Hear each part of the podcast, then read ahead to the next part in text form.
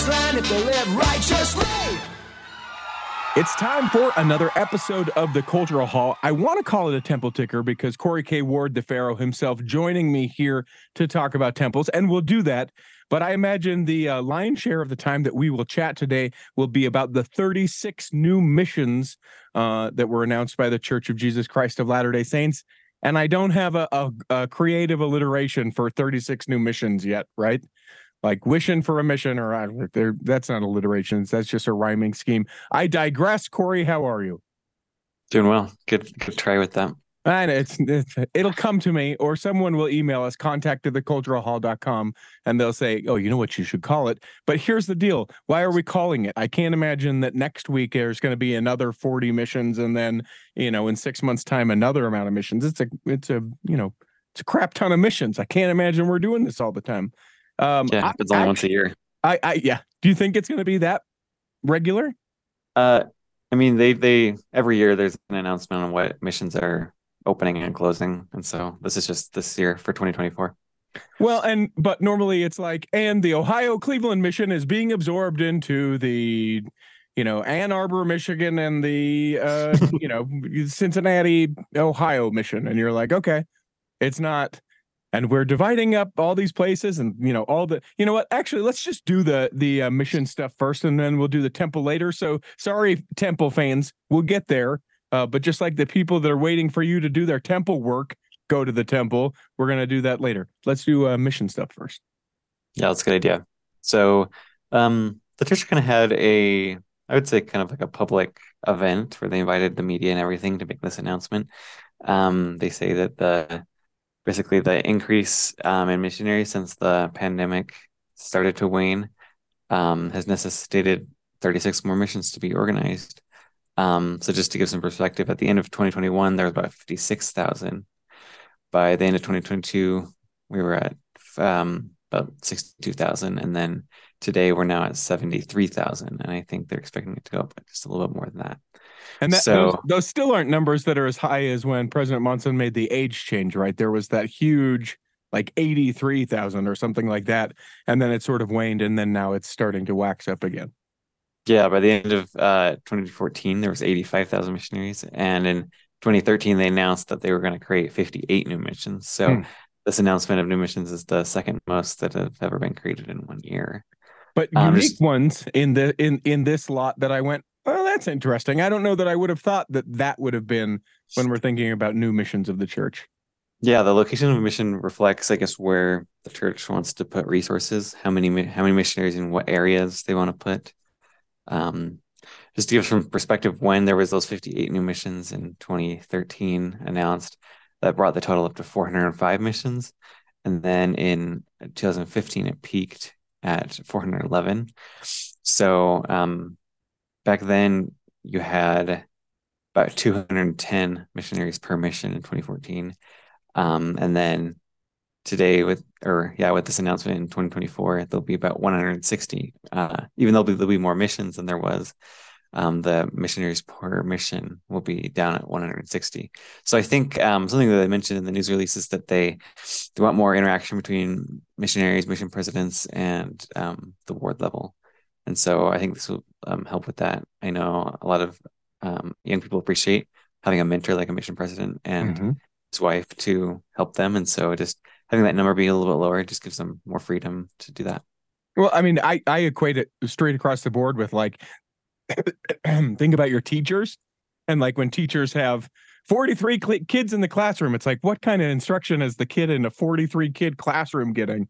Oh, a 30 kid classroom? I mean, that's still way too many any educator would tell you, but it's one third less the uh you know the other folks that are getting the attention you're able to do that i i i think it's um it, it's it seems way more manageable on behalf of these people that are coming in for three years to be a mission president, likely have never done it before, you know, to be able to get a manageable in the 100s amount of people to go, okay, I can learn names like that, just names alone. Even though you get the gimme of sister and elder are the first names of everybody, you still are having to learn the last names of, you know, 160, 200 people previously. Now making it a little bit less. So manageable. I get that. I get that perspective of it. So yeah, both things are true. The number of missionaries is rising a little bit more than the average, um, and the um, yeah, the church is just trying to provide more resources to missionaries, which I think is probably a good thing. So 450 in total. Uh, let let's get into the ones that are reopening. By the way, spoiler: Ohio Cleveland not reopening. Apparently, all the ones that Joseph Smith had pre uh, had chosen in in heaven had already served, and so they closed it. That was always the thing that we told ourselves. Nice. if you served in the Ohio Cleveland mission, you were hand selected in the pre-existence in your pre-existence by Joseph Smith to serve there. Yeah, um, the California Modesto mission reopening. It was actually one of those new missions back in I think 2015, and it was only open for a brief period, two years, and then they discontinued it. But it's back from the ashes. And then also reopening Tallahassee, Florida, Salt Lake City East, Sendai, Japan, Hamburg, Germany, and Porto, Portugal. Which I think the Porto mission in Portugal has been opened and closed like three times, so it's back again. I, I would imagine it's it's kind of like uh, and do, remind me where you served your mission and Mexico Cancun mission. So did you have uh like um areas in uh Cancun where when you had a lot of missionaries they would open it and then when there were not enough they would sort of close it. It seems very much like that. I can remember areas in the Cleveland area where it's like when we've got a bunch of elders we're going to open up that second Chardon apartment and we'll put elders there. Oh, we don't have enough. We'll close that down, but we still paid the rent on it because you know every other transfer there was that extra set and that was the place that they would go. So it'd just be open close open close open close. Yeah definitely i would say that if in some cases maybe you had only one companionship per ward maybe you do two. If there was a few branches you maybe have uh, one one companionship cover the three instead of just the one. So yeah. Um, but there's some i also noticed that there's some big um, missions geographically that got divided and i think this will also help the mission persons who have to constantly travel around, um, not have to travel around as much, like the uh, Missoula, Montana mission will be organized. That that mission had all of Montana and part of Wyoming, and so oh my gosh. big anymore. Also, really? El Paso. Yeah, it was one of the biggest missions in the United States. So, so that that one, so Missoula is being created. Yeah, and divided and, from Billings. Okay. Oh my gosh. Yeah, ju- and and just the tra- yeah, just like you mentioned the travel alone, but that six months of the year, part of the country is like don't go anywhere. So now you don't have to drive the, yeah. crazy roads. And then I was interested to see El Paso as well. That's just was just a massive uh, mission. Yeah, being divided from Albuquerque, so mm. that big part of Texas will be um, its own mission. Salt Lake City, or no, sorry, uh, Charleston, uh, South Carolina. This is a new one, but it's basically going to take all the coastal Carolina stakes, probably. Um, Manaus, South Brazil. Um, basically, all the Amazon rainforest does its own mission, and mm-hmm. something like 13 stakes, really spread out. Um, so yeah, this is it's a definitely a good candidate for a division. Um, Cochabamba, versus, uh, Bolivia South, La Serena, um, Chile, Tucumán, Argentina, Mexicali, Mexico right there on the border, and then um, in Africa and Madagascar, they're going to split the mission in two. So those are some, I guess, some places where I saw that it's a huge mission geographically, and it will probably help for administration to have it a little bit smaller. Uh, it it, uh, it strikes me that most of those are in uh, the you know the American continent, North and South America that that isn't the case other places just because that that infrastructure is probably already like that? Or is it just like the structure of of those of those countries and and we sort of don't think of let me think about what I'm trying to say because like Europe I guess we feel like it's closer or smaller geographically but you have these just big expanses of places in North and South America that were like yeah divide that in half and it's still twice as big as anything in Europe. Yeah that's that's good okay okay and then uh, these new uh, missions for large populations. Exciting about this too. Yeah, these will be places where there's a lot of just people that are members of the church, and it will provide um, better access to reach those populations. Um, the mission in Thailand and Bangkok will split. The mission in, in Cambodia will split. Um, those are interesting because they have a very few amount of stakes. Cambodia only has two stakes, and you're gonna basically split the mission: one stake in the other, and one stake in the other. It's a competition, head to head. Who can get the? I don't know. Yeah, um, also, Kenya, Nairobi will split. Port Harcourt, Nigeria will split. Um, they'll have the seventh mission in Lima, Peru, which is um, the Northeast mission.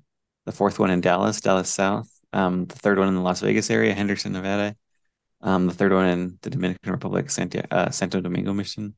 on the north, and then the west west in Quito, Ecuador, east Puebla, Mexico, um, Ghana, I think that's north, and then Kinshasa, Democratic Republic of the Congo will be the third as well um, in the south. So, So when we look at Lima, it's essentially like the eight directions. So there's just one uh, represented, right? There's the northeast, yeah, I think it's so. There's Lima northeast, northwest. there's like north, northwest, south, east, central, and then there's one called Lima Tambo, okay. kind of out of the ordinary. But yeah, Well, I think we should get it so it's all the dials, all the dials on the compass.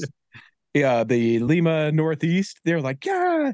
The Lima North, oh, come on. The Lima Northwest, yeah. Uh, I'm excited about all of the new missions in Africa as well. Like, this is where I feel like, you know, we're 450 now. The 450 to 500, I think the majority of these will be divisions and and more specific attention paid on Africa from 450 to 500. yeah. These um, there's a few missions being created in Africa that are kind of in outlying areas, places that haven't received a ton of attention, but will receive its own mission. So, Bo, um, Sierra Leone, is a place that really quickly grew from just a few branches to three stakes, and so um, And there's a temple coming there, correct? in in Freetown, in the capital. But this is kind of a city that's outside of the capital. Um, Takoradi or Takoradi, Ghana. Um, there's it's kind of over by the like Cape Coast where there's just a temple announced, but it's kind of in the southern part of the country. Uh, Calabar, Nigeria as well. There's a temple announced there. Um, so that one's mission, and then Democratic Republic of the Congo, the Kolwezi mission, which is like was a surprise for me because there's only one stake. It's kind of out in the middle of nowhere, so it's gonna have a submission. Well, they need the attention, and they get so they can get a temple eventually uh, as well. Uh, I know we've got a couple more missions that we're going to talk about, but uh, a question strikes me: Are there any of these places where missions uh, have been opened that you feel like, well, boy, this is the this is the next step right before we get a temple announced there? Anything that is glaring as far as that goes? Uh, yeah, a lot of these places, there's been temples recently announced, recently dedicated, uh, or places I could see um, temples pretty soon, like Bo, Sierra Leone. I think those three stakes are enough for a temple.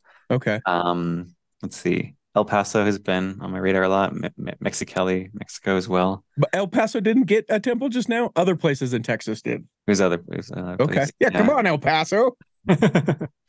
um, yeah, let's see. There's probably some more. This is the kind of fun stuff that you'll be like, you know what? I spent the rest of my day looking into that, and I've got these updates for you, which is why I love that you do this, uh, and and are able to share this stuff with me. The Utah missions, and I know that everyone listens to this worldwide that speaks English and understands, you know, you know what we're saying and all that kind of stuff. But I want to take this really Utah centric for a second.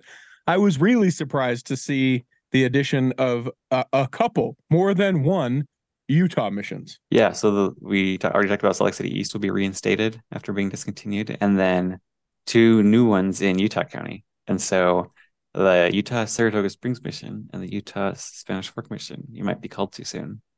Um, basically, these are splitting the the Orem and the Provo missions that have. I think like or, the Provo mission has like 107 stakes, Sure. and Orem has something close to that as well. And so there'll be a probably clean split on both of those. Um, I heard that maybe there's a goal to have at least one companionship per stake in Utah County, which is Jeez. huge.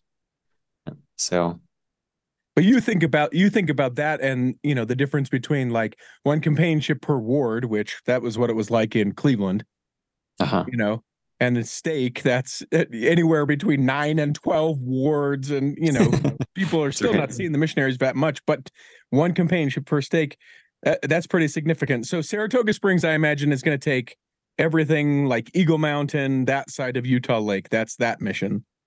And Yeah. then I imagine Spanish Fork is everything beyond the Provo city line. and it might go south south. to like Manti, split the St. George mission. Okay, so Man- so St. George comes up to Manti. Is that the only other mission in Utah? Is St. George? To the south, yeah. Yeah. Okay. Okay. Well, that makes sense. Kind of that. What what takes in like uh, places like Moab and and some of those like Lake Powell, some of those. St. Uh, George.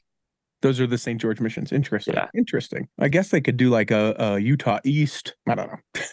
Like the Provo mission goes all the way to Vernal and um, yeah, so and Heber City. So Hmm.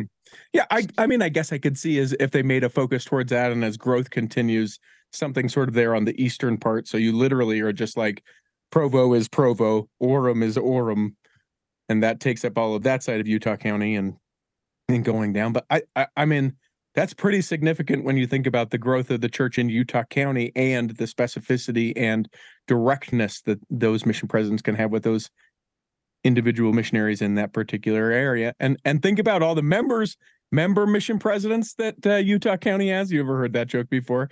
Every member, every member of mission president. Yeah. yeah. Are you supposed to be doing that? Every member of mission president. There you That's go. That's, that's fun. Uh, and then think- oh, go ahead. Yeah, I think I've mentioned all of them except the three new ones in the Philippines. Um, so one of those that Te- Tuguegarao is where a temple was recently announced. So um, that will bring the number of missions in the Philippines up to 26. Wow. And then, as we mentioned, the one in Brazil up to 37, and then the one two new in Mexico will go up to 34. So those are the tem- those are the countries with the most um, missions outside the United States. And uh, then you mentioned Matt Martinich. Tell people who that person is and why that's significant. Yeah, he runs a, a blog called "The Growth of the Church of Christ Latter-day Saints," and he he tried to analyze the claim that the reason why there's this all of a sudden this bump in missionaries is that there was maybe 20 years ago the birth rates were higher. Mm-hmm. Um, there was kind of a bump, but uh, in his looking at the records, he can't really find a, a clear correlation, and it's kind of hard because people serve missions at different times. There was the COVID, uh, but people put off missions, so um, not quite. There's not necessarily one reason why all of a sudden there's a lot of new missionaries. Um, it's kind of a lot of reasons that you can't pin down. Okay. So it's okay. worth worth looking into. Uh, and let me ask you this about Matt as well. Are you guys good friends? It seems like you guys would be like chatty Cathy friends. You know, hey, did you see this? And you kind of have these sort of like inside jokey things. Is that is that all in my mind? Uh, no, we don't talk. I just comment. I just comment on his blog sometimes. Okay. Okay. I'm to make that connection because I feel like that's a friendship that needs to happen. Uh, all the links, by the way, for everything that we're talking about, available in the show notes. Uh, let's take a quick break and then we're going to come back and we're going to do uh, the actual temple ticker here in Articles of News. Imagine running a small business today. It's challenging. Imaging and internet presence is an absolute must. Even with that, you're still a small star in a bright cyber universe. Now, imagine you have someone who understands how to get your site designed for your talents and then easily searched by potential clients. Imagine Lennon Design. Whether it's strictly a website or a whole package of logo creation, advertising media, and promotional materials, Lennon Design is your partner in business. They'll test the boundaries of their imagination to create something unique for you. When you need creative, affordable design, let it be Lennon Design. Call 801 699 3022 or visit LennonDesign.com. bestdjinutah.com. You're right. It's a new ad. What? Well, it's been an entire season since I've recorded a bestdjinutah.com ad. And well, the wedding season coming to an end at this point, but not really because what happens now is everyone who's going to get married in 2024 reaches out and says, Richie, is it possible? Do you still have this date? And I tell them, yes, hopefully. And then we get you booked. We'd love to be able to work with you. Uh, travel all along the Intermountain West. Some people call it the Jello Belt. Uh, you can go to bestdjinutah.com to request a quote. You can find us on any of the social medias at Best DJ in Utah, and uh, we can answer any questions. Affordable, yes. Over 400 five star reviews, yes. Highest rated in the state of Utah, uh huh. Go on. It's bestdjinutah.com, and and I'll give you a little hint. It, it also helps me to be able to do this, like financially support the cultural hall through that, and you get something in return. Hi, friends. Dan the Laptop Man here from PC Laptops. Our lifetime service guarantee has become the most trusted warranty in the industry. You can get a brand new PC Laptops desktop computer, and they start at only $29 a month. Check us out at PCLaptops.com. All right, here in the second half, we're going to get to the actual temples of the Church of Jesus Christ of Latter-day Saints. It's why we would kind of call this a temple ticker most of the time. Corey K. Ward just talks about temples, but those missions were so exciting. We started with that first. Uh, I want to give the people what they want, and I would like to go to uh, our mailbox, our postal carrier, and address the things that people have wondered about the temples. There were a couple of questions uh, that people sent in contact at theculturalhall.com. One is about the Missoula, Montana temple, and one is about the Colorado Spring, Colorado temple. So let's go there. Yeah, uh, someone was wondering if there's any news about the temple that was announced in Missoula, Montana. Uh, obviously, we just learned they're going to organize a mission there. Um, but I'm sorry, I really don't have anything for you. Um, Yeah, I'm not not- sure. No, we don't know nothing. I don't know. We um, the church has been really fast of announcing temples that are in um, in the United States where they're going to be located within maybe a year or so. They normally do that. The ones that in the United States kind of get right out of the gate.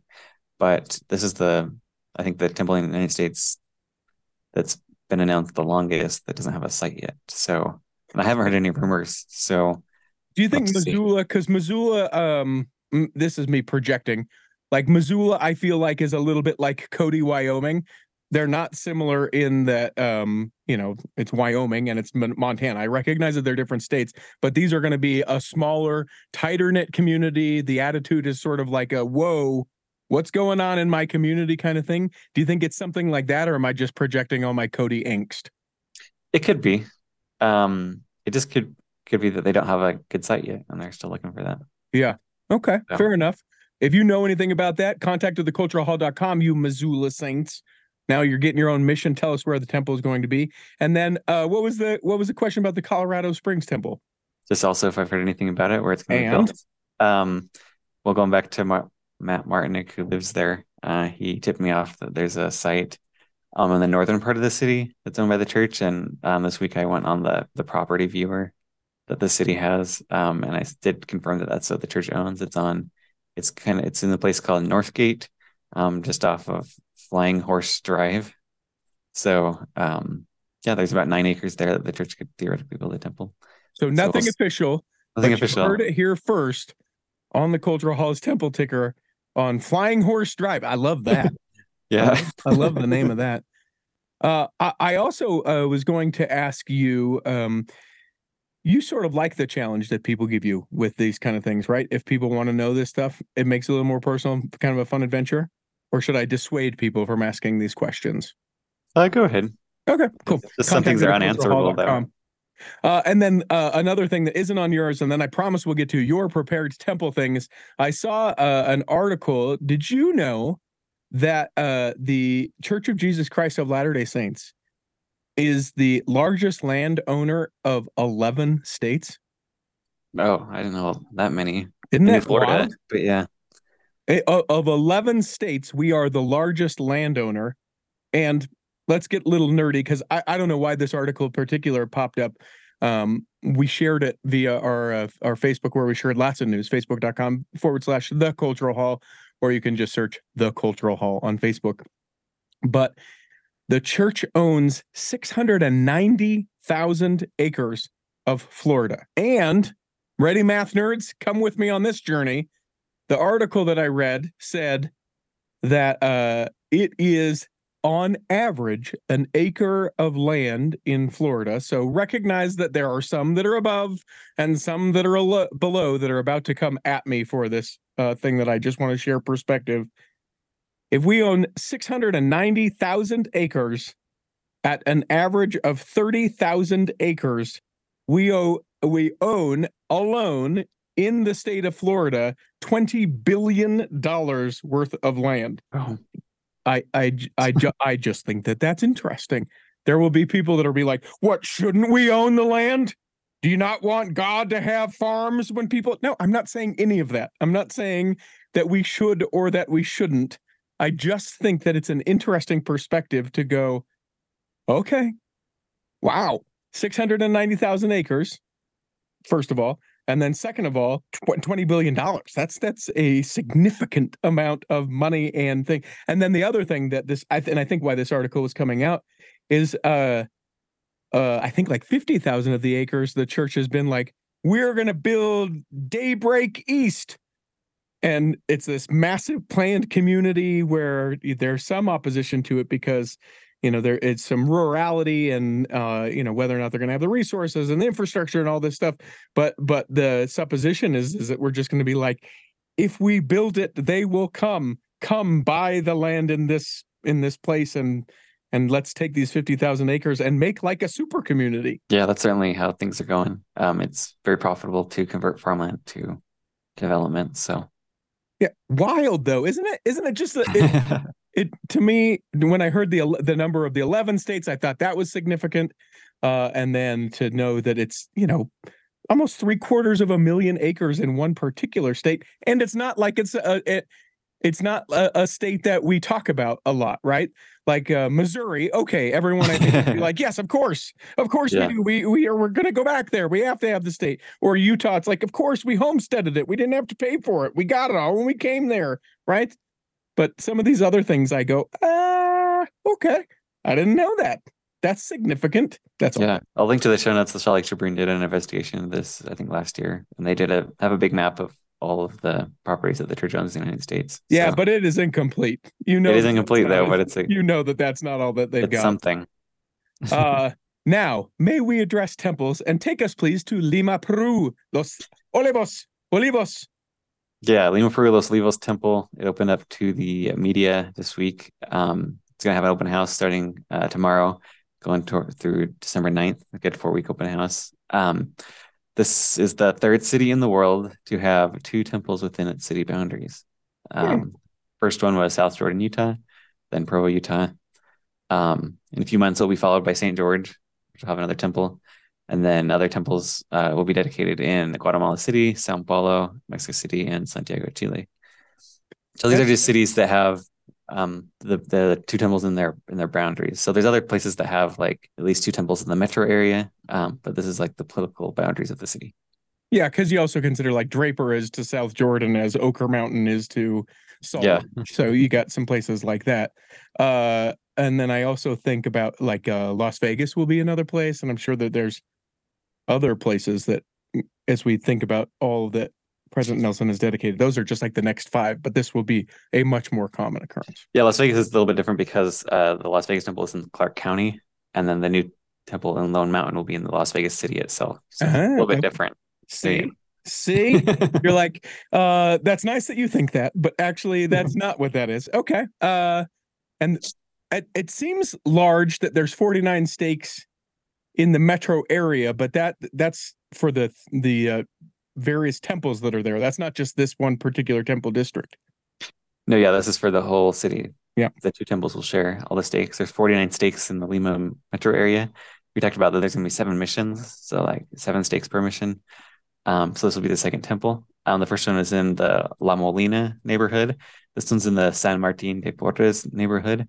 Um, interestingly, there is a neighborhood called Los Olivos, but the temple's not there. So my pet peeve of always naming temples out of cities that they aren't in. Yep. It's true Yeah. again.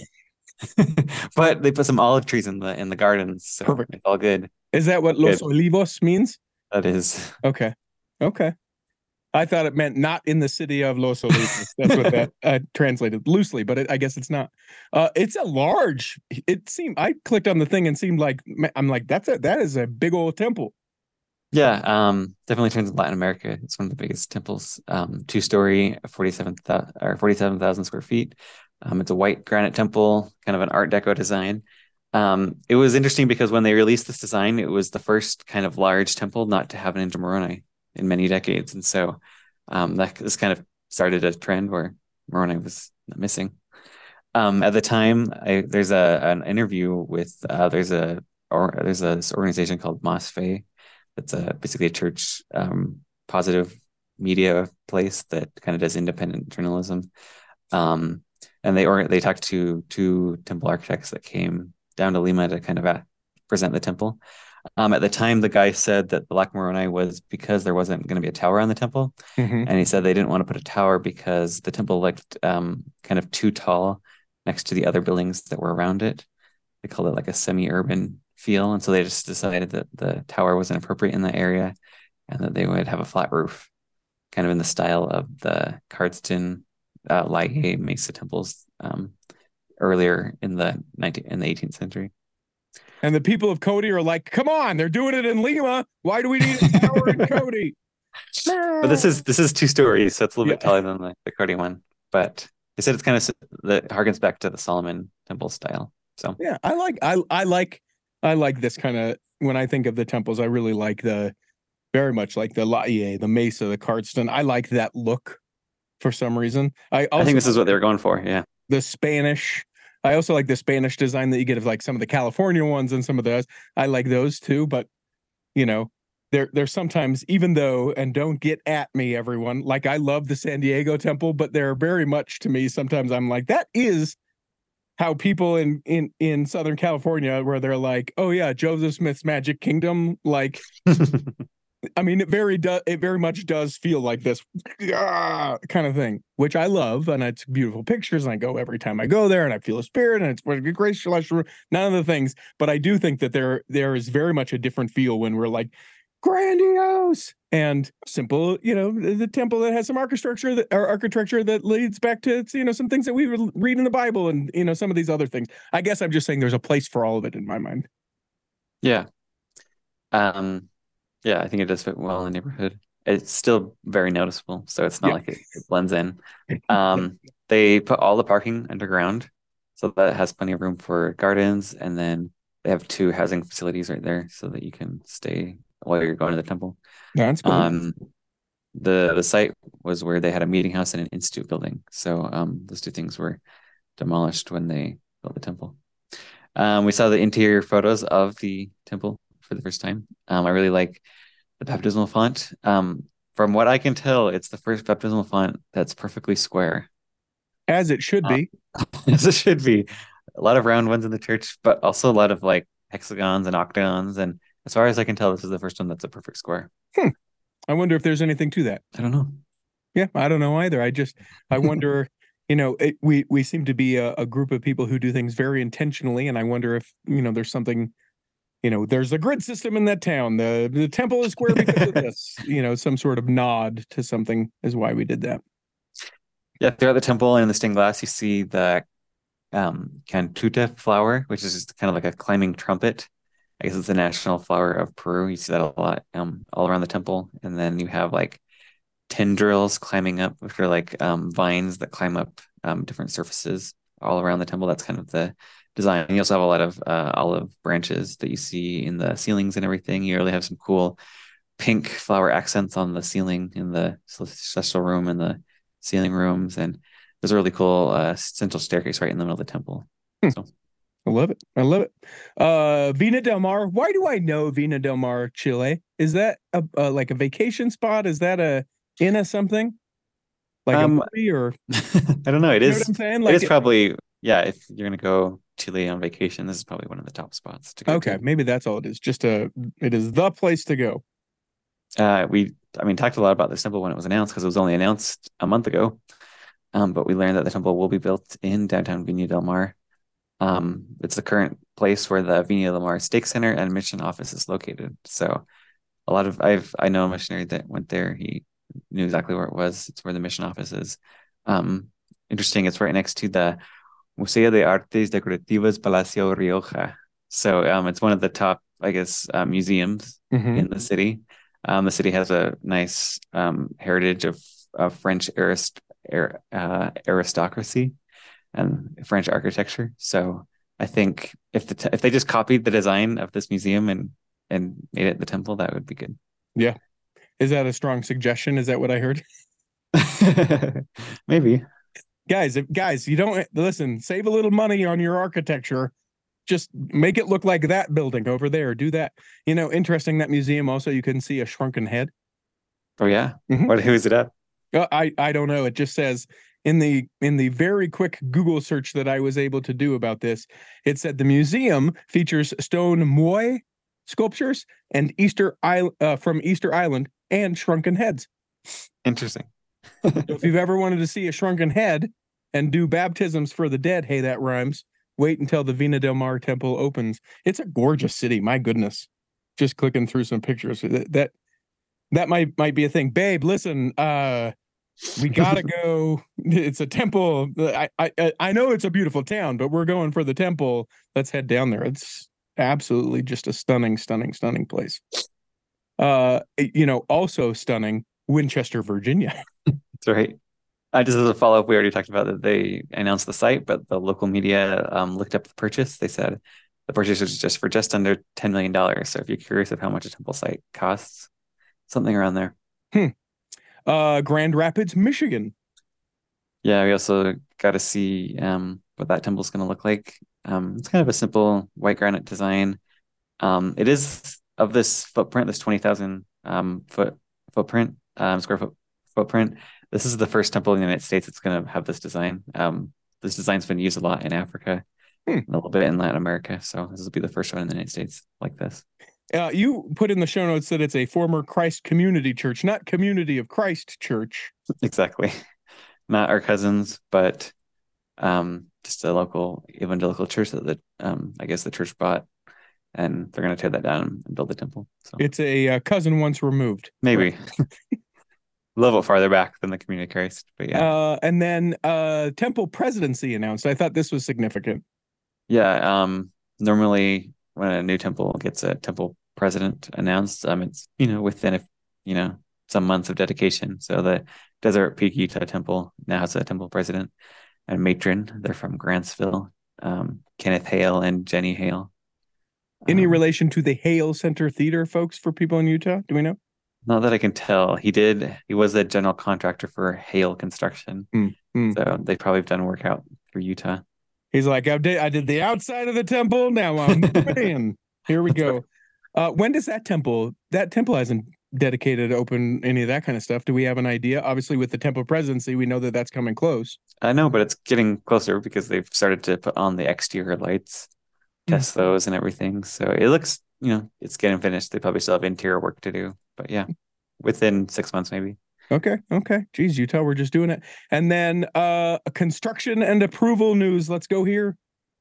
Yeah, um, Heber Valley Utah Temple has been um, going through the the legal mechanisms. Um, a lawsuit was uh, dismissed by the court um, from the Dark Skies group, um, so that's not going to go any further. They may try something else. Um, also, the manager of Wasatch County said that we didn't give any special treatment to the temple. In fact, we probably gave more scrutiny to the temple, Hmm. um, considering all the public in, um, interest of what it is. So um, he's saying, you know, whenever there's a grocery store, everything or anything big built like that, we look at the lighting, we look at the the water being pumped out of the area. It's all pretty similar issues, but for some reason, because it's a temple, a lot of people are are more invested in it. So Sure, they're heightened, and that makes sense because people don't want to feel like they're being taken advantage of or bullied or anything like that. That makes sense to me. that's gonna be a landmark that changes the um the skyline of Heber. Yeah. So um they had a meeting last night on November 8th and the county council unanimously approved the temple. So it looks like it's going forward to construction. It's done, but not done. But fights are over. Maybe. For the most part. Yeah. See. Interesting. Interesting. Well, it is uh, the Temple Ticker, uh, Corey K. Ward. Uh, people have found fascination with uh, the Facebook uh, page that you do. Tell people about that. The chapels of the Daily Chapel. Your your worshiping. To tell people where they can find that. Uh, yeah, it's Latter Day Saint chapels around the world daily. Uh, I just like to see like what you know what Mormonism looks like around the world, and so the physical manifestation of it is in the meeting houses, and so it's just really interesting to see um, what they look like around the world. Now, as part of that, do you ever leave reviews for the church houses? Because those are some of my favorite things to read. have you ever read those? The Google reviews for chapels. Yeah, I have. Yeah, yeah. I think you should make that a part of your uh, mission work. Not only do you share, but you also have like a grading system, and you leave that in the Google review for that particular house. Okay, I'll think about it. no, you won't. I love it. Uh, Corey K. Ward, uh, contact at theculturalhall.com if you have questions that you would like him to investigate. Um, we probably get a couple weeks, I guess, of not being able to visit with you. We've sort of, unless the church drops something on us um, that we feel is super overwhelming, we'll have you back again in the future. Maybe some development with Cody. I'm searching down the city manager of Cody, Wyoming to try and be on an episode uh, just to give uh, a boots on the ground kind of perspective of like this is what it's like being here, being in this uh, situation. So we'll see if we can't get into Cody and talk to someone about that temple up there. Maybe something about the Heber City Temple, though it sounds like it's at rest now. Um, we hope that this episode has nourished and strengthened your body. That if you're not healthy enough to listen this week, that you'll be healthy enough to listen next week. And I'm doing all the things. Why did I do that? You And that when the time comes, they'll be able to travel home in safety. In the meantime, Chris at Alpine Lakes Travel, Rick McGee, Debbie Wanless, and Chocolate Cake Bites podcast will be saving a seat for you. On the back row, of the culture. the cultural hall. Save me a seat, it's sure to be neat on the back row. We really gotta go on the Cultural Hall show.